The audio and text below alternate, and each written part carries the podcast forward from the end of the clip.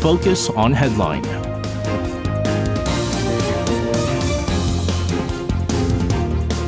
And let's take a look at what major issues are making the headlines today on Focus on Headline. For this, joining us in the studio today, we have our Friday reporters in Changana and Hong Seung-yeon. Guys, happy Lunar New Year's to you guys, and uh, welcome back. Good evening. Good evening. Good evening to you guys. Well, one of the uh, the benefits of having to work on holiday is that uh, you avoid traffic. Uh, really enjoy the travel.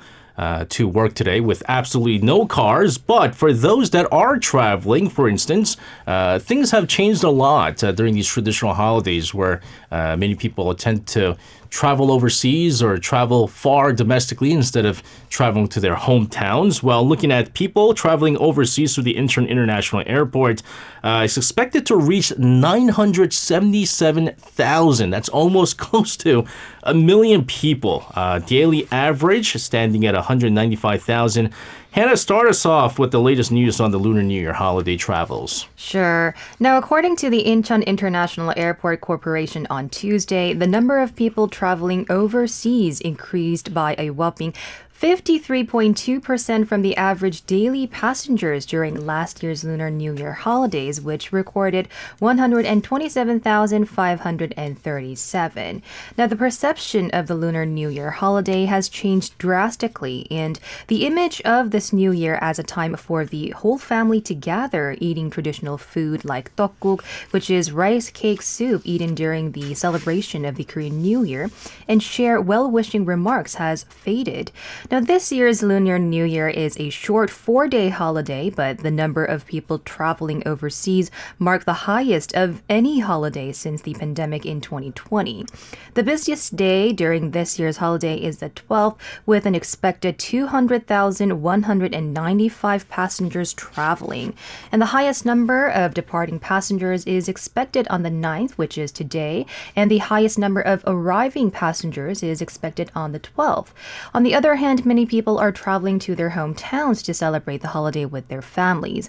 A total of 28.52 million people are expected to travel to their hometowns during this year's Lunar New Year holiday, starting from the 8th to the 12th, according to the Ministry of Land, Infrastructure, and Transport. And on Lunar New Year's Day, 6.63 million people are expected to travel, which is expected to be the highest number of travelers during this year's holiday.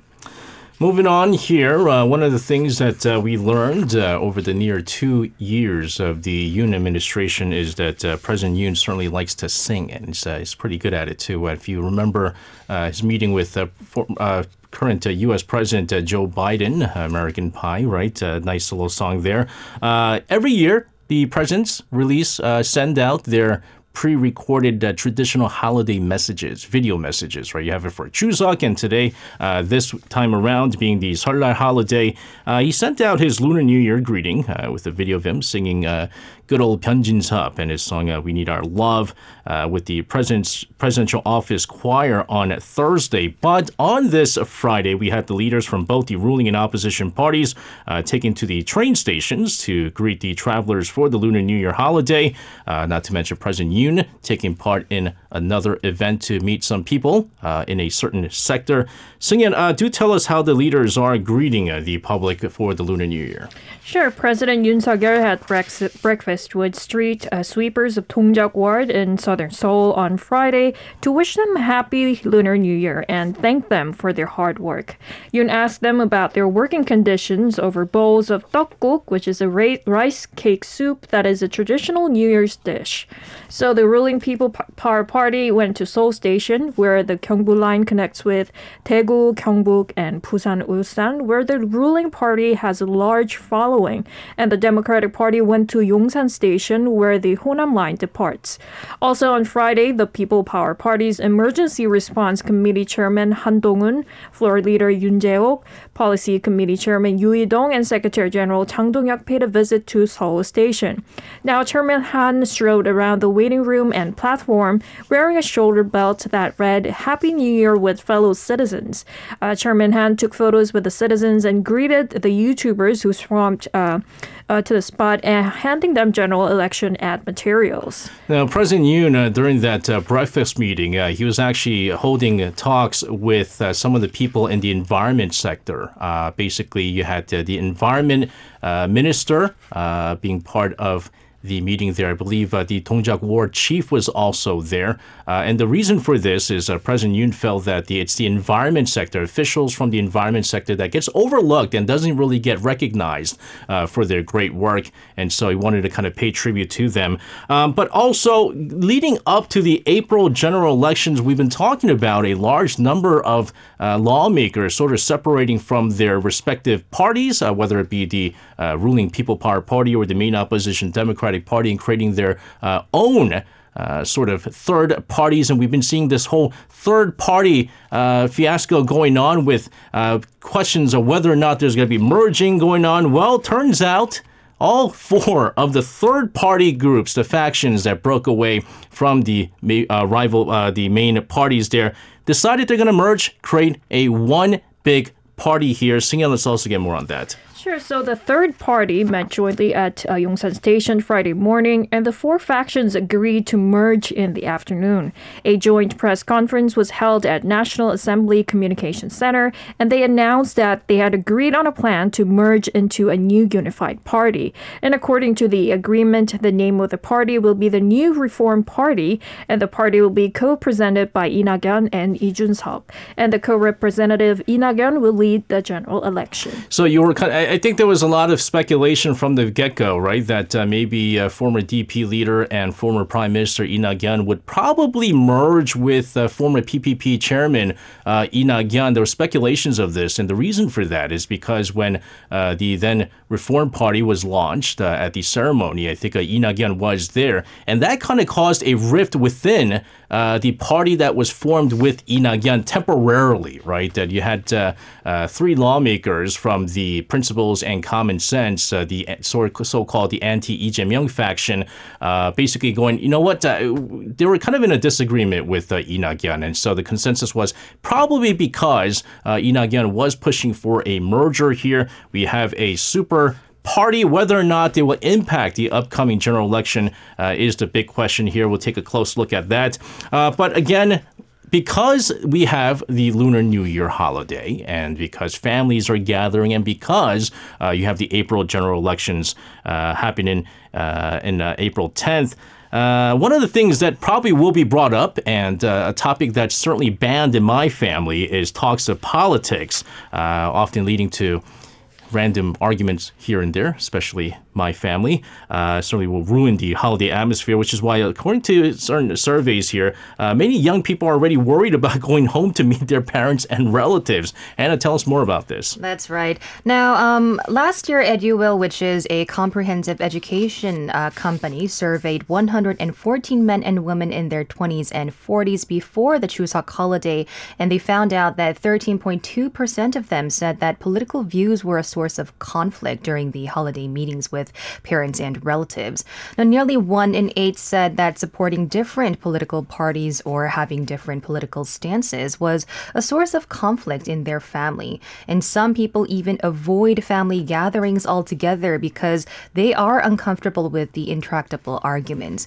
Now, some people haven't been back to their hometown in years, and this is because when they visit their relatives, they end up talking about politics all day. And it's only natural that different generations will have different political views.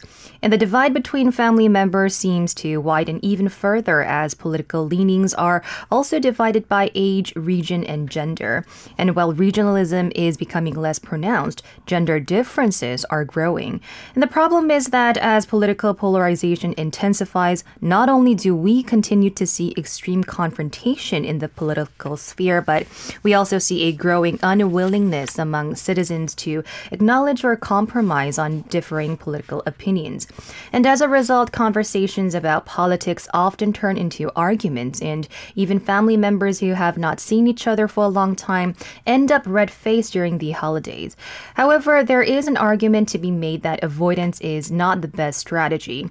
Experts actually say that it can be beneficial to share different perspectives and opinions on politics. However, it is not advisable to impose the attitude that a family must support the same party or have the same point of view or to speak in an overly accusatory tone, but to create an atmosphere where people can listen to and respect each other even if they cannot accept each other's logic. Again, there's something about politics that uh, really divides everybody. And uh, one of the things I remember my dad was telling me was that uh, you could have differences in religious beliefs, but if you have political differences, it's just, I mean, it's too much. And so, again, uh, as uh, rare times that our family members gather, uh, you know, talks of any talks of politics is absolutely banned. We also made rules to ban any talks of marriages. Uh, this is a rule put in place by my cousin who's not getting married for some reason uh, after years of dating her boyfriend. But uh, other than that, other issues always brought up, right? Uh, which is why young people are refusing to go home and uh, meet families and uh, relatives. Uh, moving on, North Korea State Television, KCNA, Korea Central News Agency, said Friday that North Korean leader Kim Jong un has again referred to South Korea as the North's primary foe and promised to protect the country by force rather than negotiation. Seung-yeon, let's get more on this. Sure. So Kim Jong un's words came after the North recently abandoned its decades long policy of seeking reunification with the South and called for codifying the commit- commitment to completely occupying the South Korean territory in the event of war. So, according to Korean Central News Agency, Kim Jong un mentioned that uh, defining the South Korean puppets as the most harmful primary foe and invariable uh, principal enemy and deciding it as a national policy to occupy their territory in the event of a contingency is a reasonable measure for the eternal safety of the country and the peace and stability of the future. Now, Kim also urged for full fledged battle preparation based on stronger military force when visiting the Defense Ministry on Thursday to commemorate the 76th anniversary of the North Korean People's Army. So, Kim said, adding that the North no longer has to go through the unrealistic ordeal of negotiating and cooperate, cooperating with the South, that peace is not something that should be begged for or gained in exchange for talks. So, North Korea has increased a severe criticism and military provocation uh, against the South after Kim described inter Korean relations as interactions between two states hostile to each other at a year end party gathering, claiming that there is no sense of pursuing reuni- reunification.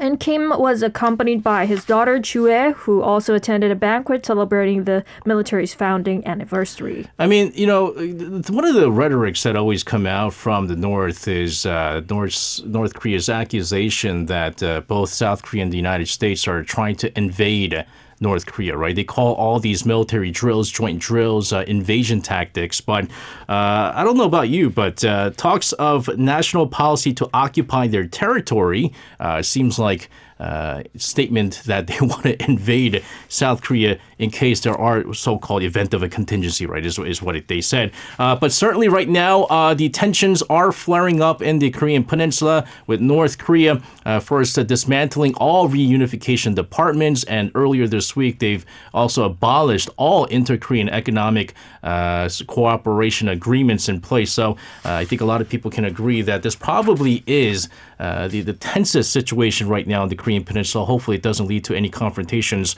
in the meantime, Unification Minister Kim Yong Ho said that he'll be collecting information on the Japanese abductees from North Korean defectors, uh, share it with the Japanese government. Hannah, let's get the details of this. Sure. Now, in an interview with Japan's Yomiuri Shimbun published on Friday, Unification Minister Kim Yong-ho said that in the future we will add Japan to the list of abductees' nationalities in a survey on the human rights situation of North Korean defectors. And if there is relevant information, we will share it with Japan.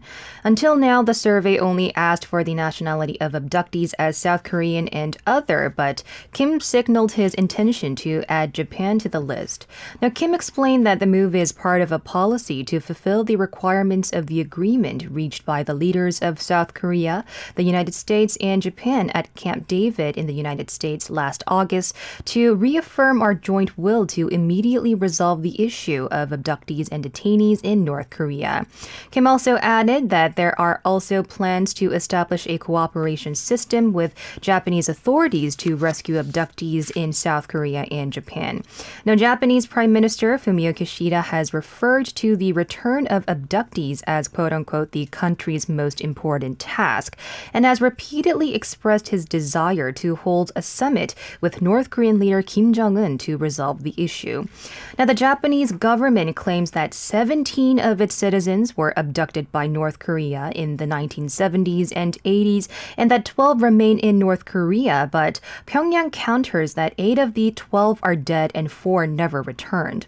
In the interview, Kim said the only way to maintain peace on the Korean Peninsula is to build a solid deterrent system through strengthened cooperation between South Korea, the United States, and Japan, predicting that North Korea is very likely to continue its military provocations ahead of the April general election in South Korea and the November U.S. presidential election. Yeah, when it comes to like maybe surveys of the North Korean defectors, I mean, I, I reckon it must be former high-ranking officials uh, that were once in North Korea, maybe uh, you know diplomats like former diplomats like Tae Young Ho, uh, because it, I mean it's highly unlikely that just average North Korean defectors would have any kind of information on the uh, the abductees, right? Uh, and so.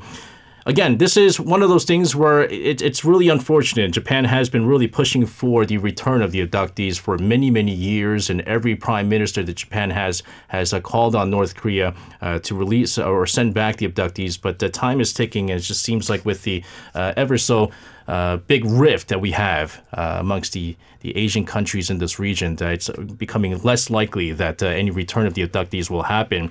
Uh, in the meantime, the Unification Ministry also said that uh, it was unable to reach more than 80% of those who were registered from the United States or Canada for family reunions, uh, relatives in North Korea. We're talking about the inter Korean reunions. But of course, there are many uh, Korean Canadians, Korean Americans that have also been separated because of the Korean War. And this is prompting speculation that many could have passed away. Seung-yeon, let's get more on this. Sure, the Unification Ministry conducted a survey last year of 825 family reunion, reunion applicants living in North America, and 679 people, or 82.3%, were out of reach. And uh, given that more than 70% of the 133,984 family reunion applicants in South Korea have died, many applicants in the United States and Canada are also thought to have passed away before seeing their long lost relatives. So, according to the survey, uh, 90.6% of the 119 family reuni- reunion applicants who are still alive in the United States and Canada want to know what happened to their relatives in North Korea, and 84% are willing to participate in reunions.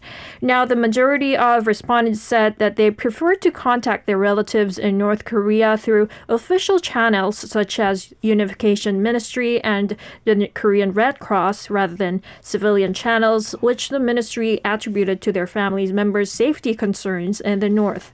Uh, also, in the event of renew- reunion, uh, 28.2% said that they hoped it would take place on a neutral territory, such as the inter-Korean truce village of Panmunjom, while uh, 17.3% chose Seoul and a reunion center on Mount Kumgang in the north.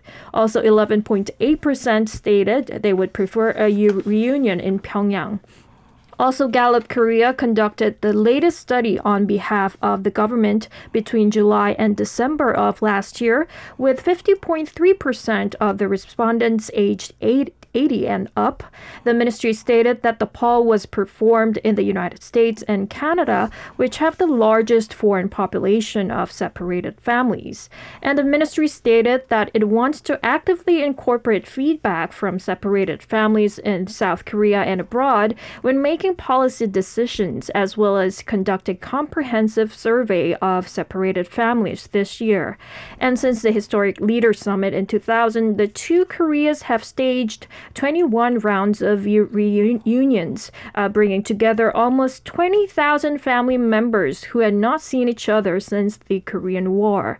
And in 2022, South Korea initiated talks with North Korea to discuss family reunions, but the North has yet to respond to the offer. And one of those things that uh, we've seen for all the years that we've seen these family reunions is that uh, only when things are okay, relations between the two Koreas are okay, that they decide that they're going to hold these talks. And so uh, it's it's unfortunate that you know South Korea continues to want to have these talks, but it's always North Korea who makes the decision on whether or not they're going to allow this to happen. And unfortunately, uh, there are many Koreans uh, who lived abroad and were separated by the Korean War, and. Uh, this, of course, including my uh, my grandparents on my uh, dad's side, and but they, they didn't even try. They said, I remember speaking to my grandfather before he uh, passed away, saying, I mean, it's difficult to even be picked if you're in South Korea. Uh, it's near impossible to be picked if you're in the United States, and so uh, just unfortunate. And uh, again, you know, passed away. Both my grandparents passed away without uh, ever seeing their family members again. Uh, UN Secretary General Antonio Guterres on Thursday reaffirmed his previous stance that the United Nations strongly condemns North Korea's ballistic missile launch as a violation of UN Security Council resolutions. So, Hannah, let's get more on this. Sure. Now, Guterres said that the UN strongly condemns North Korea's violations of Security Council sanctions at a press conference at UN headquarters today in response to questions about North Korean provocations, including a series of missile launches. He added that the UN believes it is absolutely essential for North Korea to comply with uh, Security Council resolutions, but unfortunately, it is having difficulty doing so. Guterres has previously issued strongly worded condemnations of North Korea's ballistic missile technology, saying that each test or launch of a military ballistic missile constitutes a violation of Security Council resolutions. Guterres also said in the same conference that he would take immediate action if Israel Israel provided additional information regarding allegations that a number of employees of the UN Relief and Works Agency for Palestine refugees in the Near East are affiliated with Hamas. UNRWA is the United Nations Relief Agency for Palestinian refugees, employing about 13,000 people in Gaza to run schools, healthcare facilities, and other relief operations, as well as to distribute humanitarian aid. Earlier, Israel accused 12 UNRWA employees of involvement in the October 7th raid on Israel by the Palestinian militant group Hamas, which led to the UN firing nine of them and launching a fact finding investigation. The United States and major European countries have suspended financial support for UNRWA, and Israel believes that about 10% of its employees are affiliated with Hamas and other Islamic militant organizations in Palestine. The UN, however, uh, maintains that UNRWA's role is essential despite the alleged uh, Hamas ties. The Palestinians, meanwhile, counter that Israel is spreading false information to discredit UNRWA. Now, other news here uh, because uh, today is a Lunar New Year holiday here in the country. Not a lot of uh, domestic news, but we do uh, have a whole bunch of uh, international news here. Uh, quite a high profile interview with former Fox News host and a very controversial host as, as well, Tucker Carlson. He had an interview with Russian President Vladimir Putin earlier this week. There, he denied having territorial ambitions in Europe. Uh, he mentioned a couple of countries, including Poland, uh, concerns about whether or not Russia is going to uh, invade Poland as well. Uh, he stated that he would only send troops into neighboring countries if uh, Russia is attacked first. Singyana, tell us more about this uh, interview. Sure. Uh, Russian President Vladimir Putin has warned that defeating Russia in Ukraine is impossible, while claiming that he does not intend to escalate the conflict to neighboring nations such as Poland and Latvia. So Putin stated in an interview published online on Thursday that it is absolutely out of the question and it goes against common sense to get involved in some kind of a global war, which will bring all of the humanity to the brink of devastation.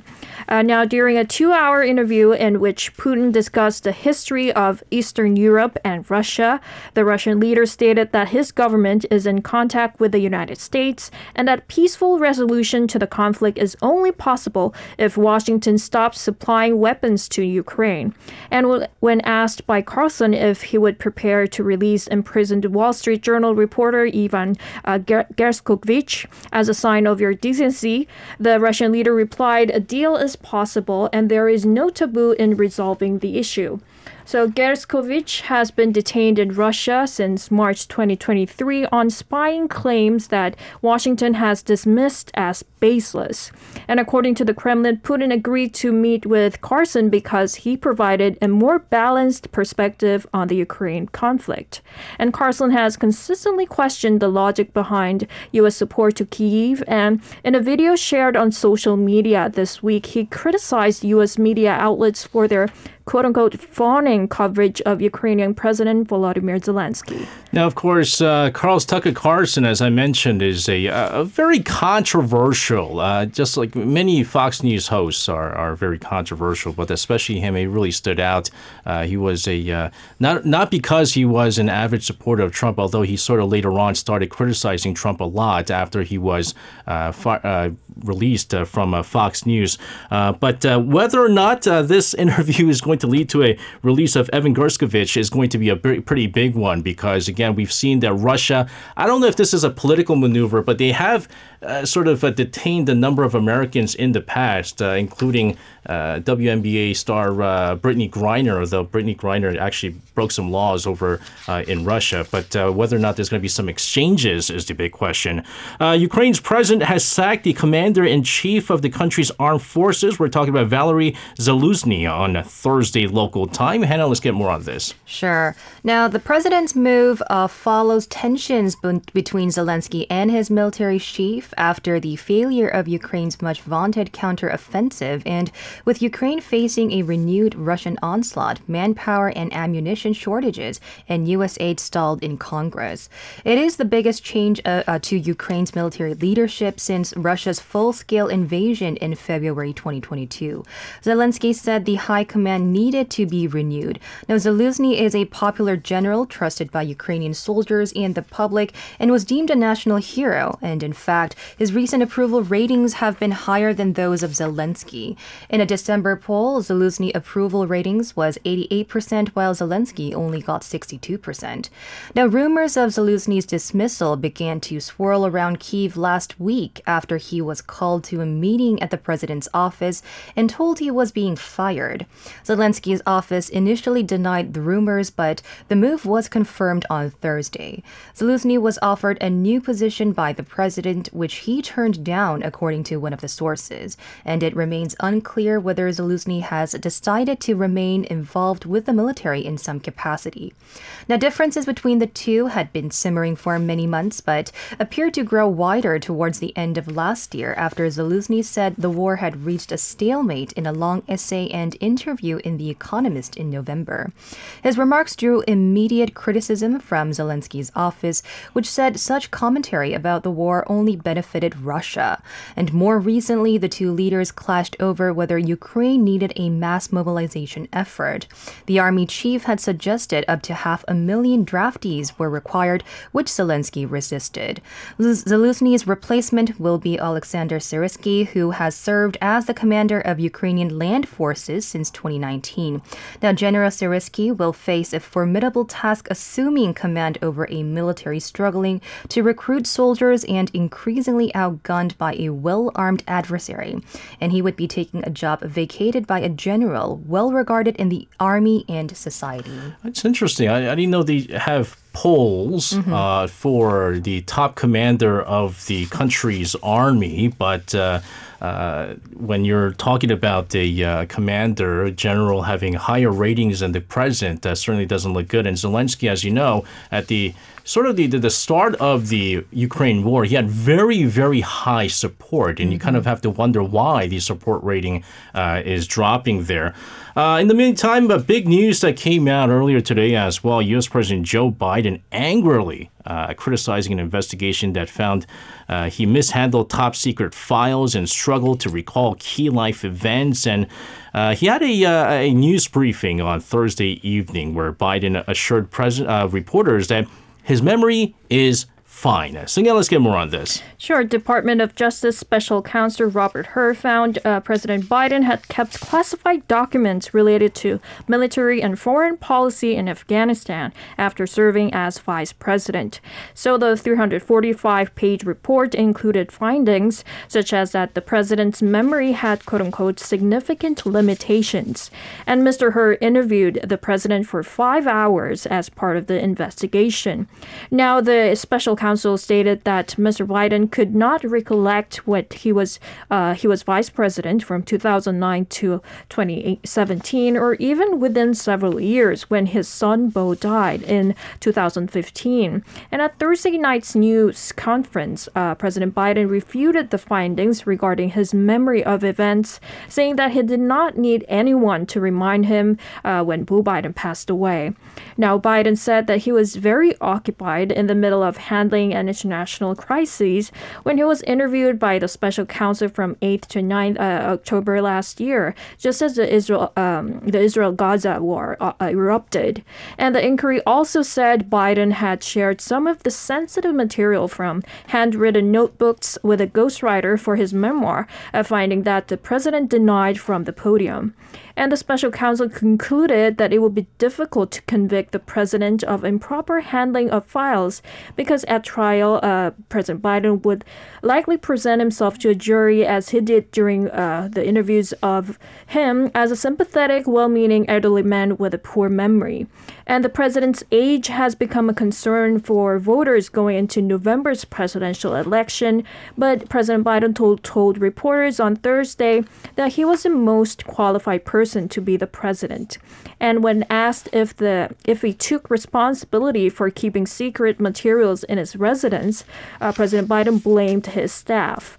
He claimed that he had no idea that they had hidden critical papers in his house garage, where the special counsel claims they were discovered next to a dog bed.